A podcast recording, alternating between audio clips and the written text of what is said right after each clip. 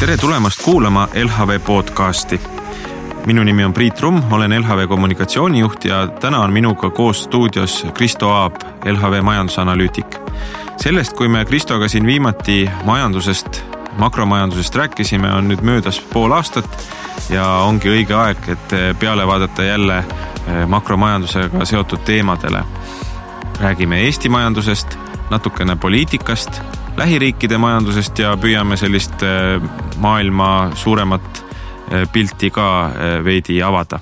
Kristo, kuidas sa võtaksid kokku? Nüüd viimased ajad on toonud mitmeid uusi prognoose, hiljuti just siin Euroopa Komisjoni prognoos. Mis nad nagu üldistatavalt ütlevad Eesti majanduse kohta? No üldistavalt on kõik prognoosid ikkagi lähevad suhteliselt samasse auku, et käesolevaks aastaks prognoositakse circa 3% majanduskasvu, järgmiseks aastaks circa 2% kasvu ja 2021 aastaks ka samamoodi sinna 2% ligidale. Et tegelikult see selline majanduse jahtumise tsükkel või selline tsükli langusfaas on nagu suhteliselt ilmne ja igast prognoosist see kajab ilusti läbi. Samas tundub, et iga aasta ennustatakse, et järgmisel aastal või prognoositakse, et järgmisel aastal on kehvem, aga ikkagi päris sellised need numbrid pole olnud. Et kuidas Eesti majandus on vastu pidanud siiamaani? No Eesti majandus on tegelikult, ütleme sellises väliskonteksti arvestades on väga hästi vastu pidanud. Ja tegelikult on ju õige, et eks need numbrid ongi ka kõik madalamaks ja aeglasemaks ja kasvunumbrid siis ja väiksemaks läinud, aga jah, et päris mingisugusest kriisist või majanduslangusest on veel ikkagi nagu selgelt vara rääkida. Aga ütleme jah, et kui igasugused küsitlustulemused ja selline üldine taust ajakirjanduses viitab kõik sellele, et majandus jahtub, nõudlus kahaneb, ettevõtjad kurdavad, et ei ole enam kellelegi oma toodangut varsti müüa ja nii edasi, siis kui vaadata kasvunumbreid, näiteks majanduskasvunumbreid, siis teises kvartalis majanduskasv oli 3,6%, mis on Eesti kontekstis väga hea kasv, selgelt üle meie potentsiaali. Teisel pool aastal nüüd tõsi see tõenäoliselt aeglustub, et sellele viitavad nii tööstustoodangu andmed, mis on välja tulnud, mis on suves saati siis näidanud kahanemise trendi.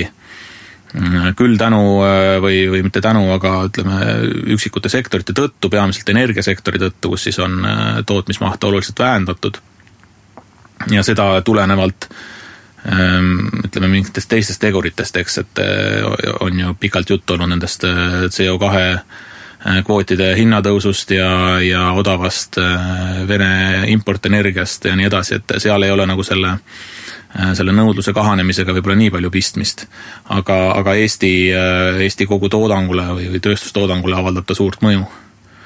Ja ütleme sellega käivad kaasas ka ekspordinumbrite langus, et selliseid statistika näitajaid on, mis viitab sellele, et teisel pool aastal on selgelt see kasv aeglustunud. Jah, et see on oluline vahet teha.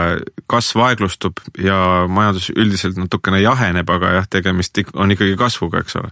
No täpselt, et on ju viimasel ajal olnud väga palju neid artikleid ja mõtteid meedias, et küll otsitakse seda kriisi mingisugusest ühest sündmusest ja küll mingist teisest kohast, et siiamaani on ikkagi põhjust rääkida nagu aeglasemast kasvust.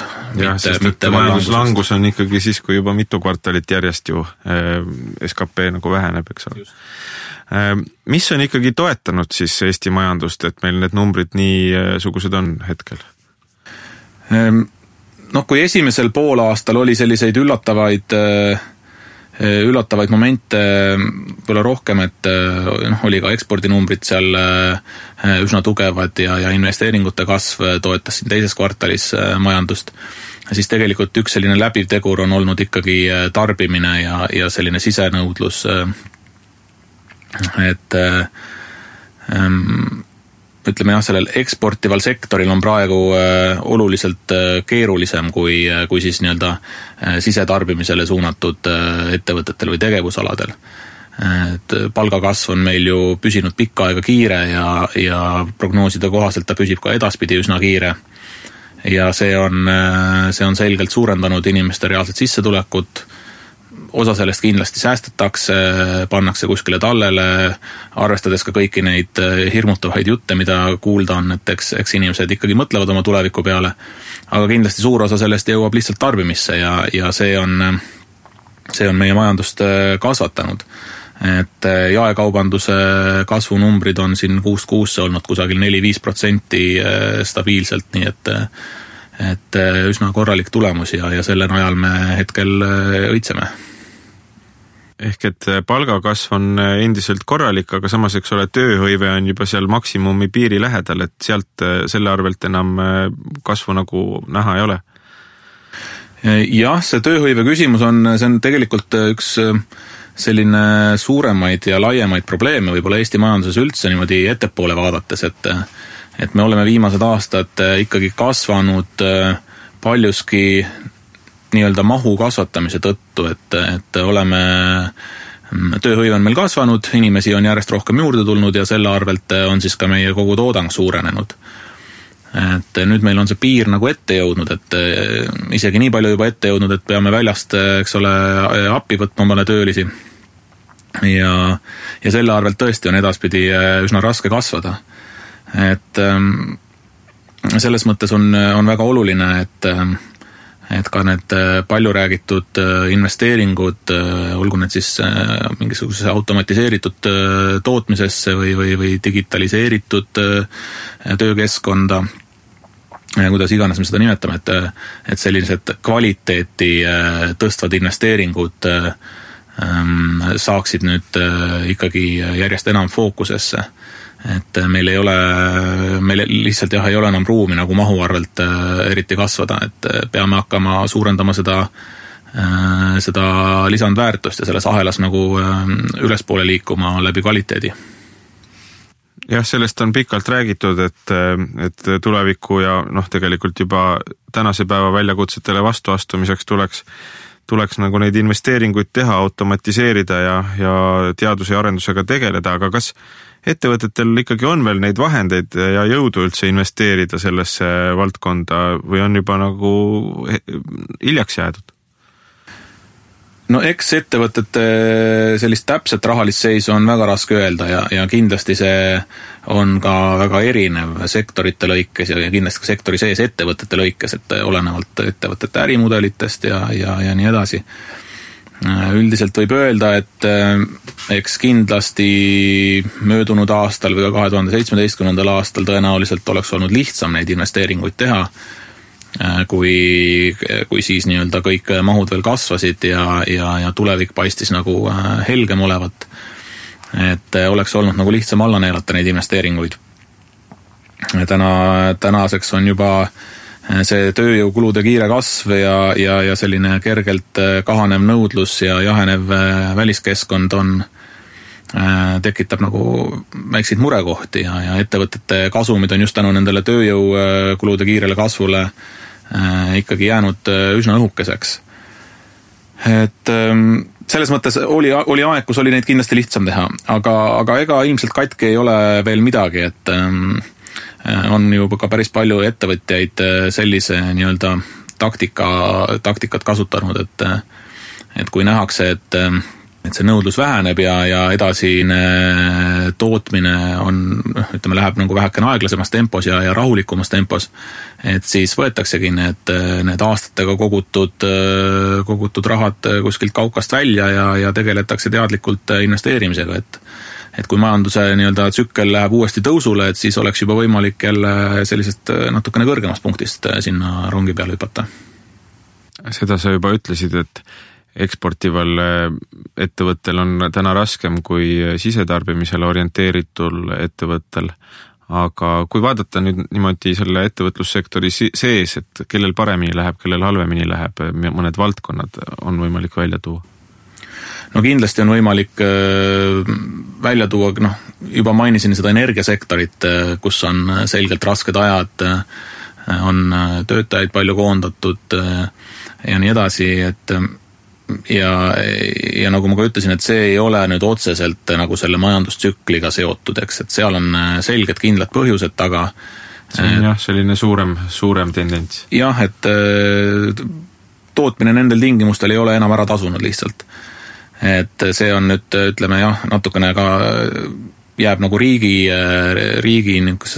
otsustusvaldkonda või ütleme, väga palju riigi toetada tõenäoliselt, kuidas see sektor edasi areneb, kas ta areneb, kõiksugused võimalikud Põxiti nii-öelda strateegiad ja asjad on ju välja töötatud ja välja töötamisel erinevate gruppide poolt, et selles sektoris probleeme kindlasti jagub.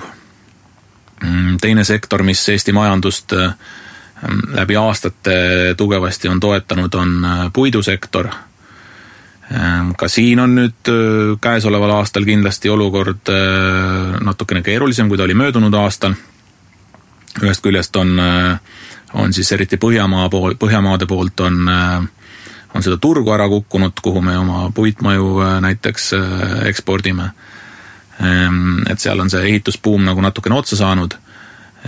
Teisest küljest on siis käesoleva aasta suvel Euroopat laastanud selline puiduüraski epideemia või kuidas seda öelda, et igatahes on sellest tulenevalt seal väga palju lageraiet tehtud, et metsa päästa ja seetõttu on puiduvarud Euroopas igal pool nii-öelda küllastunud, et meie ettevõtjatel on siit ka raskem oma siis sellist lihtsamat toodangut, mingit ümarpalki ja hakkepuitu ja kas või pelletit või midagi sellist kuskile transportida või eksportida. Et need mahud on Euroopas üsna täis ja on seda natukene analüüsitud ja ettevõtjad ise sealt sektori seest on ka öelnud, et tõenäoliselt see võib veel siin järgneval aastal ja võib-olla ka paar aastat ettepoole neile natukene probleeme valmistada, et puiduhinnad on nii palju alla löödud lihtsalt, et on keerulisem. Aga samas tuleb kindlasti ka meeles pidada seda või arvesse võtta, et eks see nii-öelda see kas või puiduhinna kukkumine on tulnud, ütleme, möödunud aastalt ikkagi ulmeliselt kõrgelt tasemelt ja et selles mõttes, taaskord nagu selle üldise majanduslanguse või majanduse jahenemise konteksteks, et on toimunud muutus halvemuse poole, aga ei ole veel mingit katastroofi, eks, et langetakse ikkagi üsna kõrgelt tasemelt praegu. Kui veel mõelda sellisel üldisemal tasandil, ühiskondlikul tasandil, siis milliseid majanduspoliitilisi otsuseid sa praegult ootaksid? Et siin on räägitud näiteks maksudebati algatamisest, et kas maksude struktuuri võiks kuidagi ümber teha? Maksudebatt ja maksude struktuur on minu arvates kindlasti üks teema, millest me ei pääse, et kas me seda nüüd teeme siin lähitulevikus või aastate pärast, aga see nii-öelda debatt tuleb kindlasti maha pidada, et sellisel väiksel riigil, nagu me oleme, on ikkagi suhteliselt kallis oma riigiaparaati üleval pidada. Ja kui me tahame liikuda järjest jõukama ühiskonna poole, tahame liikuda sellise heaolu ühiskonna poole, siis paratamatult, mida jõukamaks me saame, seda rohkem me tegelikult ka ootame riigilt teenuseid, ootame sellist, olgu need siis paremad riigiteed, olgu need siis kaasaegsemad koolisüsteemid, mis iganes teenused, mida riik pakub, et me ootame järjest paremat kõike. Ja selleks on vaja raha, kust riik raha saab ikka maksudest. Et kui me oma maksukoormust praegu üldiselt vaatame, siis me oleme Euroopa Liidus seal üks madalama maksukoormusega riike ja meist madalamad on veel minu mäletamist mööda Läti, Leedu, Rumeenia, Bulgaaria ja Iirimaa äkki, võib-olla oli mõni veel. Et põhimõtteliselt ütleme, need riigid ei ole tegelikult nüüd need riigid, kelle poole me tahaksime, eks ole, püüelda või kellelt just eeskuju võtta. Et tegelikult see maksukoormuse alandamine on poliitikute jaoks väga selline hea ja häälitoov lubadus ja eks ta ka tava inimese jaoks on loomulikult hea, kui mida vähem peab maksemaksmeks. Aga selleks, et oma riiki arendada ja just nii-öelda selle suurema jõukuse poole püüelda, et mulle tundub, et paratamatult see debatt tuleb maha pidada.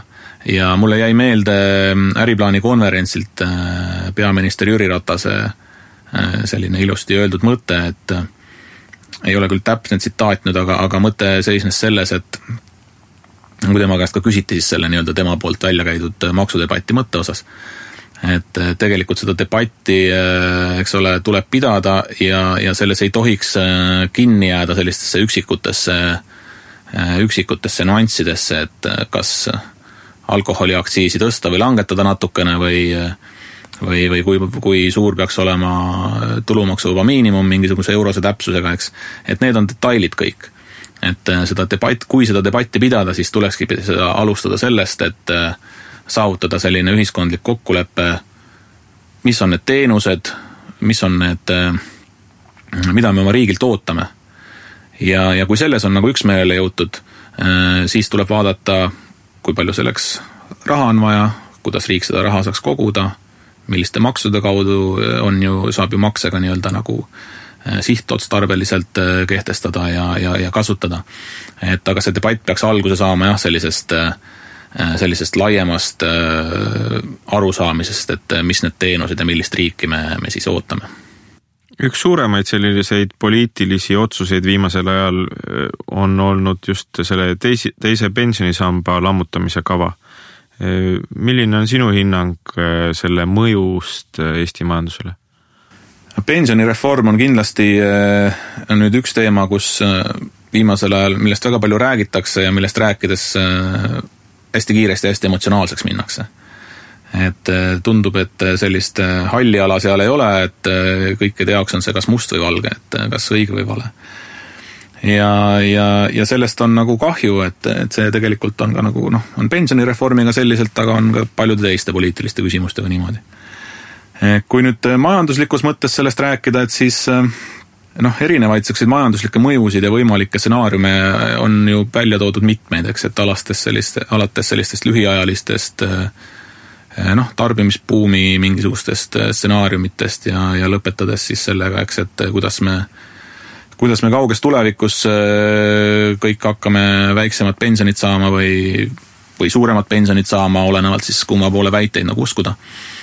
Et mis minu jaoks võib-olla on üks kõige olulisem selle pensionireformi juures, hakkasin mõtlema selle peale, et kui toodi välja nüüd eelnõus siis nii-öelda need selged variandid, et mida siis inimene saab teha, eks, et on justkui nagu 3 varianti, kas jätkata samamoodi teise pensionisamba fondis, kas võtta oma raha välja sealt fondist ja siis teha sellega mis iganes, kas tarbida ära või investeerida, ma ei tea, osta maad metsa, investeerida omal käel täiesti edasi. Või siis kasutada seda uut pensioni investeerimiskontot, jah. Et mis siis nagu, ütleme, kindlustab selle, et see 4% sellest sotsiaalmaksust jääb ikkagi nii-öelda isikustatult sinu kontole, mitte ei lähe siis sellisesse ühtsesse esimesse sambapotti, aga samas sa oled siis nagu ise enda fondihaldureks ja pead ise neid investeerimisotsuseid tegema. Ja ma ei näe tegelikult nagu ühegi nende 3 variandi puhul, et mida see pikas plaanis paremaks muudaks. Et kui need nagu üksi pulki läbi mõelda, siis kui me jääme teise pensionisambasse või kui jääda sellesse pensionisambasse edasi, siis on oht ja sellest ei olegi tõenäoliselt nii suur oht kui ikkagi reaalsus, millest on juba räägitud, et tõenäoliselt mingisugune kriitiline mass inimese ikkagi võtab oma raha sambast välja, nende fondide mahud vähenevad, see väikenegi mastaabi efekt, mis võib-olla on tänaseks saavutatud, see kahaneb. ja selle tõttu tõenäoliselt fondi haldustasud jällegi hakkavad tõusma, ehk siis mis nagu nullib selle eelmiste aastate või eelmise valitsuse tehtud töö, eks, et kui on saavutatud see haldustasude alanemine juba. Lisaks fonde kindlasti kaotatakse ära, pannakse kokku, sellest on juba esimesed uudised olemas, et ei muutu justkui nagu midagi paremaks. Teiseks on siis see variant, et kui see raha välja võtta, siis kõigepealt kohe inimene kaotab 20% tulumaksuna, eks maksab tagasi riigile. Okei, et kui ta tarbib selle ära, võibolla ta on mõistlik inimene, maksab selle eest siis vähemalt oma mingisuguseid laene tagasi, siis ikkagi on väga suur tõenäosus, et hakkab tulevikus väiksemad pensionid saama ja sellest tundub, et ei päästa teda miski. Kui ta peaks seda raha ise hakkama nüüd siis investeerima selliselt, et ta on selle välja võtnud sealt, siis kui maksta kõigepealt see 20% tulumaksu ära, siis selleks, et oma investeeringutega nulli jõuda uuesti, nii-öelda ta peab juba kuskilt 25%-lise tootluse leidma. Et see nagu tundub selline naljakas tee, mida moodi minna. Ja siis see kolmas variant, et kasutada seda pensioni investeerimiskontot, ehk siis sisuliselt, et inimene ise hakkaks enda fondihalduriks. Kogu mu usu ja austuse juures Eesti inimestesse mina ei usu, et keskmine eestlane on nii palju targem ja suudab teha keskmiselt suuremat tootlust, kui selleks õppinud professionaalne fondihaldur. Olgu need haldustasud siis, mis nad on seal juures, ma arvan, et fakt on see, et keskmine inimene ei suuda seda tootlust lüüa. Ja tegelikult see on ju igal elualal niimoodi, eks, et kui me teeme kodus remonti ja tahame seinad ära värvida, eks, et siis on ka variant seda ise teha või võtta selleks, eks ole, maalrid, kes selle töö ära teevad ja neile natukene maksta ja tulemus paratamatult kipub minema ikkagi niimoodi, et professionaalid teevad seda tööd paremini. Ehk et kokkuvõttes ma ei näe nagu, kus see laiem tulu sellest reformist peaks tekkima. See kaunis jutt inimestele vabaduse andmisest on väga ilus, aga vabadus tähendab, eks ole, ka vabadust ja võimalusi vigu teha. Ja paratamatult ma arvan, et inimesed hakkavad päris palju neid vigu tegema ja see kokkuvõttes ei ole võib-olla kõige paremini läbimõeldud asi veel.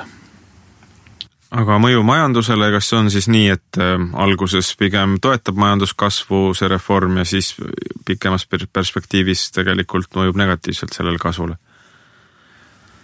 Seda on raske ütelda teadmata, eks ole, mida inimesed teevad. Neid küsitlusi on ka ju selle kohta tehtud mitmeid ja tegelikult need tulemused on üsna erinevad olnud, oleneb, kes küsitleb ja kuidas küsimus sõnastatakse ja nii edasi. Tõenäoline on see, eks, et mingi hulk inimesi võtab selle raha välja, maksab sealt tulumaksu, mis suurendab riigi rahakotti, riik omakorda siis suunab selle avalikesse teenustesse, teisest küljest inimesed ka saavad siis samale tulu juurde, tarbivad seda kindlasti, ehk et mingi positiivne mõju kindlasti lühiajaliselt sellel majanduskasvul on. Teisest küljest, eks see fondide, nii-öelda pensionifondide kui pikaajalise investori roll Eesti majanduses või majanduses laiemalt on ka nagu palju räägitud ja on tõsiasi, et kui need fondide mahud jäävad väiksemaks ja need fondid ei saa enam selle tõttu, ütleme, Eesti majandusse võib-olla nii palju investeerida, kindlasti on sellel negatiivne mõju pikaajaliselt Eesti majandusele. Olgu, et need mahud võib-olla, mis Eesti majandusse on investeeritud, kui need kogu fondi mahte mõelda, teise pensionisamba fondide mahte, mis on mingisugune seal 4,5 miljarditeks, et siis see, mis Eesti majanduseselt läinud on, ei ole nüüd mingisugune ülisuur osa sellest, aga see on Eesti majanduse jaoks siiski ma väidan, et tähtis ja ka tuleviku vaadates kindlasti tähtis. Et kui selline üks investor ära kaob, siis kindlasti ei aita see ka kaasa sellele, et nii-öelda välismaiseid investoreid siia juurde meelita. Et nii need analüüsid kipuvad ka kõik minema, et positiivne mõju lühiajaliselt ja pikaajaliselt selline natukene ettearvamatu ja pigem negatiivse fooniga mõju.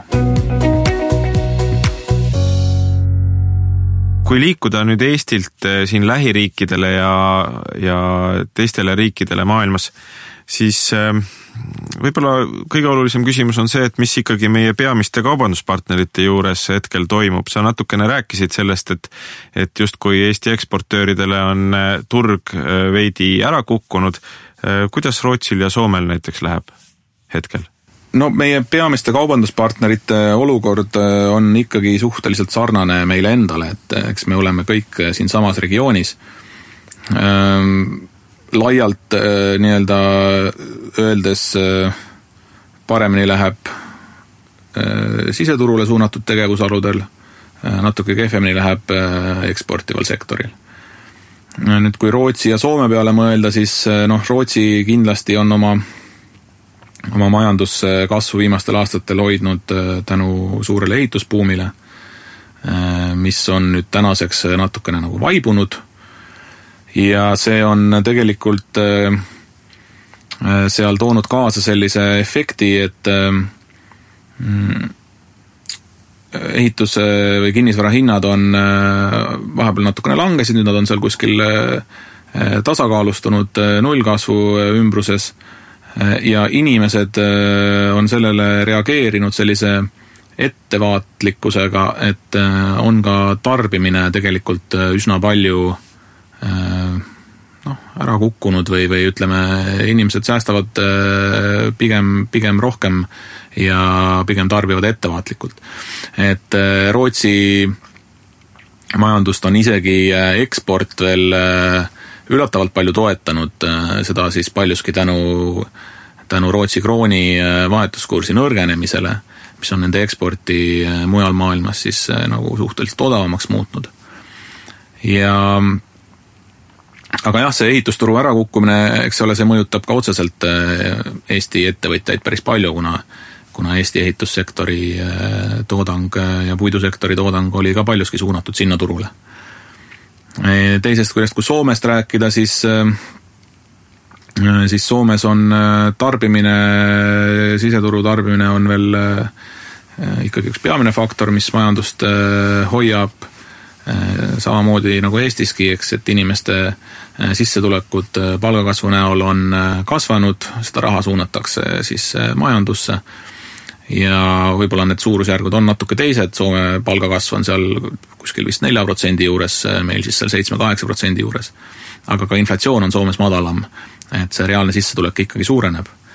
Ja mis neid võib-olla ühendab, on see, et nende mõlema, nii Rootsi kui Soome jaoks, on üks kõige tähtsam ekspordipartner Saksamaa. Ja kui Saksamaa on meile ka samamoodi oluline. Saksamaa on meile ka oluline, aga meile on ta, ütleme, suuruselt või tähtsuselt selline, mõtleks pigem selline 4-5 ekspordipartner, siis Soomes ja Rootsis on ta täiesti top 1. Ja see Saksa tööstussektori mured ja hädad peegelduvad selgelt Soome ja Rootsi ekspordis, et nende eksport siis Saksamaale on selgelt vähenenud. Soomlaste jaoks on see isegi rohkem muret tekitav, sellepärast, et nende eksport on paljuski koosneb sellisest kapitalitoodetest või sellisest, ütleme, investeerimiskaupadest, nii-öelda mingisugusest vahetoodangust, masinatest, seadmetest ja nii edasi, mis on just suunatud väga palju teistele tööstussektori harudele. Ja kui see tööstussektorisse nõudlus siis kuskilt välisturult ära kukub, et eks see mõjutab kõvasti nende majandust ja eks ta traditsiooniliselt on ka niimoodi läinud, et pika peale ka see teenustesektor ja siseturg ikkagi läheb selle pessimistliku fooniga kaasa ja muutub ka järjest ettevaatlikumaks, et võib selline nii-öelda nõiaring tekkida, kust on järjest keerulisem välja saada. Ja Eestit, eks ole, puudutab see siis arusaadavalt ühest küljest siis otse läbi mingisuguse puidusektori või meie ehitajate, kes Soomes või Rootsis või Skandinaavias kuskil on, läbi nende otseste töökohtade, aga teisest küljest siis ka läbi meie ekspordi, läbi meie tellimuste vähenemise. et need arengud on jah sellised natuke pessimistliku fooniga. Samas jällegi tuleb toonitada, et ei ole veel midagi nagu väga katki, et majanduskasvu ikkagi prognoositakse seal kuskil sellise 1% lähedale mõlemas riigis, mis on siia sinna ka nende selline potentsiaalne majanduskasvu tempo. Et lihtsalt eks me oleme viimastel aastatel harjunud natukene kõrgemate tempodega ja oleme nagu kergelt ära hellitatud. Räägi paari sõnaga täpsemalt, mis seal Saksamaal siis juhtunud on, mis seal need väljakutsed hetkel on? No Saksamaal võiks välja tuua 2 sellist võibolla põhilist faktorit, mis nende tööstussektorit praegu siis pidurdavad või mõjutavad. Üks on siis juba aasta või rohkem kestnud selline autotööstuse madalseis, mis sai alguse siis nende CO2 emissioonitestidest tuleneva segaduse ja selle teemaga. Ja on siis edasi arenenud seal selliselt, et see autotööstus on omadega hädas ja kuna see autotööstus Saksamaal moodustab nende SKP-st ligikaudu 5%, mis on väga suur osa, eks, ühe tööstusharu kohta ja seal on hõivatud vist natukene alla 1 miljoni töötaja, et siis arusaadavalt see mõjutab ka nende 1 miljoni inimese tarbimisvõimekust ja nii edasi, kaudselt läheb see edasi teistesse tegevusaladesse. Ja teine selline tegur, mis Saksamaad kindlasti väga palju muserdab praegu, on Hiina majanduse selline natukene ümberstruktureerumine, teisest küljest ka Hiinal on omad probleemid kaubandussõjaga, ehk et Hiina nõudluse vähenemine, kuna Hiina on omakorda Saksamaa jaoks väga oluline ekspordipartner. Kõik on omavahel seotud. Kõik on omavahel seotud ja kui Hiina turg on Saksa jaoks moodustab 7% vist natukene alla, või oli rohkem isegi natuke alla 10% nende kogu ekspordist ja sealt see nõudlus väheneb, siis taaskord on raske seda millegagi asendada ja on raske siis ka nendel riikidel, kes sinna eksportima peavad. Et need autotööstus ja see Hiina nõudluse vähenemine on sellised põhilised tegurid, mis seda Saksamaad praegu muserdavad ja mis neile peavalu valmistavad. Kui liikuda natuke edasi, siis Suurbritannia juurde, siis Brexit arengutes on endiselt segased lood, et palju pole seal selgemaks saanud. Aga samas, kuidas sulle tundub, kas ettevõtted üle maailma ja turud ka on juba selle segadusega harjunud, on sellega juba arvestatud või on seal veel nagu üllatusi tulemas, mis võivad nagu mingi suurema mõju tuua? No mulle tundub, et väga palju on ikkagi sellega juba harjutud ja see nii-öelda sisse võetud oma prognoosidesse ja oma tegevusplaanidesse, et see on ju kestnud juba nüüd päris pikalt ja kui päris aus olla, siis kõige rohkem ju kardetakse seda nii-öelda hard Brexitit või ilma leppeta lahkumist. Minu arvates on need viimased arengud seal näidanud selgelt ära, et ei lasta seda Ühendkuningriigi liidust, Euroopa Liidust minema ilma leppeta. Et küll see mingisugune leppe seal sõlmitakse ja nii-öelda ei tule seda kõige mustemat stsenaariumit seal. Et kuigi segadust on palju ja eks see tänapäeva poliitiline kultuur on muutunud ka üha ettearvamatumaks, et enam ei või kunagi kindel olla, kui hommikul üles ärkad, et mis uudise või mõttega nüüd mõni maailma tipppoliitik jälle välja on tulnud. Aga tundub, et see Briti parlament ikkagi on nii palju konservatiivne või nii palju siuke mõistuspärane, et seal ikkagi päris siukseid lauslollusi läbi ei lasta ja usutavasti mingisugusele enam-vähem normaalsele kokkuleppele ikkagi jõutakse. No segadust on palju ka ookeani taga USA's. Kaubandus seda sa juba mainisid, aga ühtlasi on seal ju algamas see presidendi valimiste selline ringkäik ja president Trumpi tagandamisega seoses on palju segadust, et mis mõjud sellel hetkel on? No mulle tundub, et need sellised see Trumpi tagandamisprotsess ja USA presidendivalimiste draama või noh, palju seal seda draamat on. Et need on pigem sellised natuke sellised kohalikud teemad, et majandusel läheb seal ikka hästi. Majandusel läheb seal hästi ja ma arvan, et need ka väga palju sellist maailmamajandust ei mõjuta. Et see USA majandus on samamoodi nagu ka kõikjal mujal, eks, et käidi sellest tsükli tipus ära ja nüüd on siis kõik ootavad ja kardavad, et kuidas sealt see langusfaas tuleb, et kas tuleb selline tasakaalukas ja mõõdukas jahenemine või on oodata mingisugust järsku kukkumist.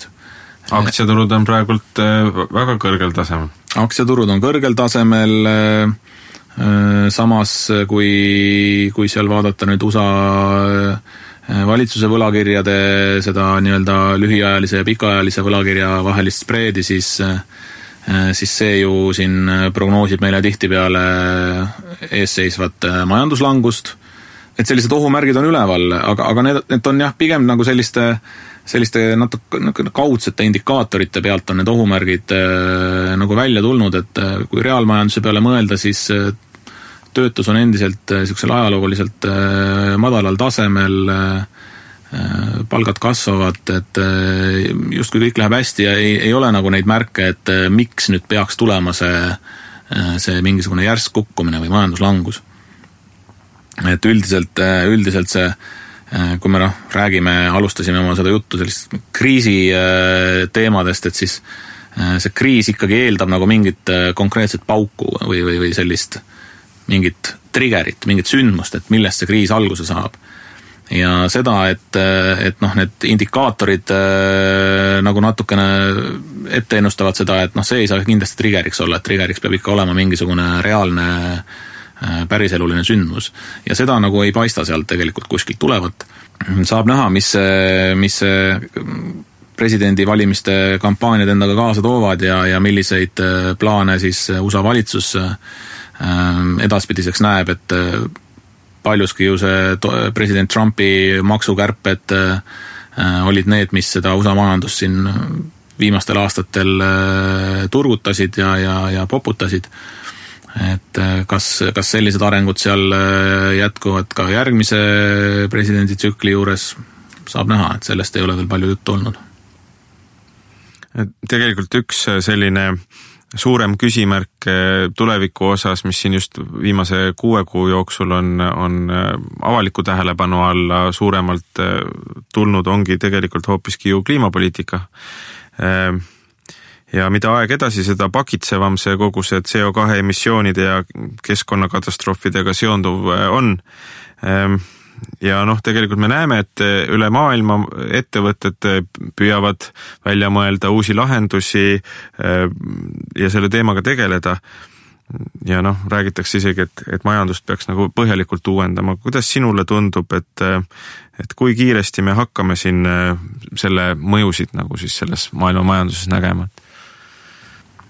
Ma arvan, et neid majanduslikke mõjusid me veel väga selgelt ei näe. Et Eesti jaoks üks selge mõju loomulikult on olemas, see on see CO2 hinnakvooti, energeetikasektori teema, millest me rääksime. Kvootide hinnatõus. Aga see on, kui me räägime nagu laiemalt maailmamajandusest, siis see, et see siin meid Eestit nagu puudutab, see on nagu selline väike asi. Üldiselt eks see kliimapoliitika nii-öelda omaks võtmine või uue kliimapoliitika omaks võtmine ja see majanduse ümbertegemine või sellise rohemajanduse või ringmajanduse nii-öelda aksepteerimine ja arvestamine, see võtab kindlasti aega. Et seda ei toeta praegused sellised makromajanduslikud dogmad, struktuurid, seda ei toeta praegune statistika arvestamise viis minu hinnangul. seni, kuni me lähtume väga paljuski oma otsustes puhtalt SKP kasvust, kogu toodangu mahust ja nii edasi, noh, see on kõik natukene teistsuguse majanduspoliitika osa, natukene teistsugused indikaatorid. Et see muutus peab toimuma ikkagi nii-öelda inimese peades, see muutus peab toimuma ka sellistes ühiskonna arusaamises, et mida me tähtsaks peame. Ja jällegi, et kuni meil ei ole sellist laialdast kokkulepet ja laialdast arusaamist ühiskonnas, et nii ongi õige, et võib-olla meie SKP ei peagi kasvama iga aasta 2% või 3% või 7%, vaid piisab ka sellest, kui ta on seal 0% või 0% ja 1% vahepeal, aga me tänu sellele võtame kasutusele teistsugused energiatootmise viisid ja nii edasi, taaskäitleme väga palju oma jäätmeid. Et see on see, millele tähelepanu pöörata. Et see nii-öelda muutus mõtlemises peab toimuma ja siis me võime rääkida ka mingisugusest üldisest tendentsist, et see kliimapoliitika on kohale jõudnud. Praegu on ta ikkagi selline väga uus, väga aktuaalne teema, millega püütakse tegeleda, aga natukene niimoodi jääb siuke mulje, et igaüks nagu oma ette ja omal kombel, et kui see on nii suur probleem, nagu me sellest räägime, siis peab sellega tegelema koos ja nii-öelda ühisel arusaamisel ja ühiste võtetega. Selge. Aga siinkohal ongi õige aeg otsad kokku tõmmata. Aitäh, Kristo, selle huvitava ülevaate eest. Rääkisime majandusest, Eesti majandusest, maailma majandusest. Jõudsime järeldusele, et kuigi on tegemist kerge jahenemisega, siis midagi veel väga katki ei ole ja seda nii Eestis kui ka meie lähiturgudel. Minu nimi on Priit Rum, minuga koos oli Kristo Aab, LHV majandusanalüütik. Aitäh meid kuulamast, kuulake meid jälle. Aitäh!